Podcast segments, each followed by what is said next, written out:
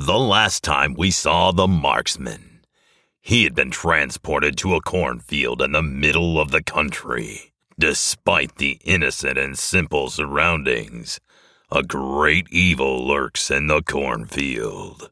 The evil, revealed to be the harvester, returns to a former victim strung up as a scarecrow in hopes of trading his badly burned jacket for the one on the scarecrow. The vengeful spirit of the scarecrow awakens to get revenge on the harvester for the evils committed against him, and a battle ensues. The scarecrow charges the harvester, madly swinging his hand sickle.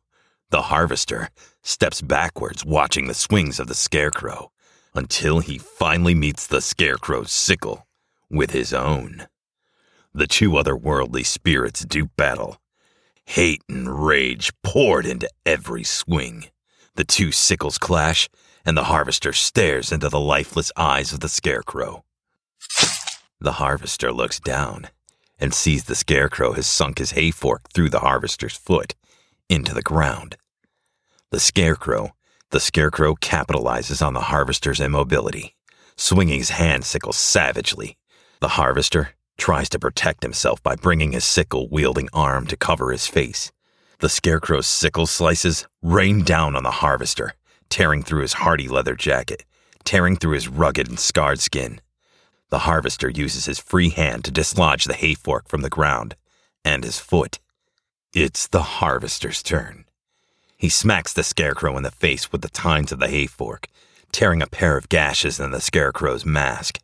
Before the scarecrow can recover, the harvester lunges at the scarecrow, slashing at his chest. Hay pours out of the gashes as the harvester tears open the scarecrow's overalls. The scarecrow stumbles back. The scarecrow grasps at his chest, vainly trying to stem the flow of the hay falling out of his overalls. The scarecrow stumbles around, grabbing handfuls of hay and stuffing it back into his shredded overalls. The harvester sees his chance. He picks up the hay fork, slowly and purposefully walking towards the scarecrow. The scarecrow cowers, falling apart and unable to defend himself. This'll teach you, mutters the harvester. The harvester drives the hay fork into the chest of the scarecrow creating the sickening sound of clothes tearing and rib bones cracking. The scarecrow reaches up to the handle of the hay fork, trying to grab at the harvester. The harvester drags the scarecrow through the mud and the cornstalks back to his post with the hay fork, savagely slamming the scarecrow back against the main beam of the post.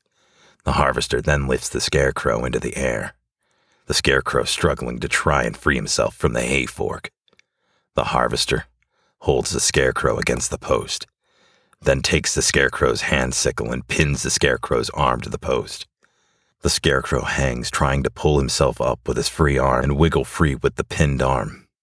The harvester takes the hay fork and drives it through the shoulder of the scarecrow's free arm, restraining the scarecrow on the post once more. The scarecrow, now resigned to his fate, hangs limply on the post. The harvester tugs his leather jacket back up on his shoulder and trudges off into the field.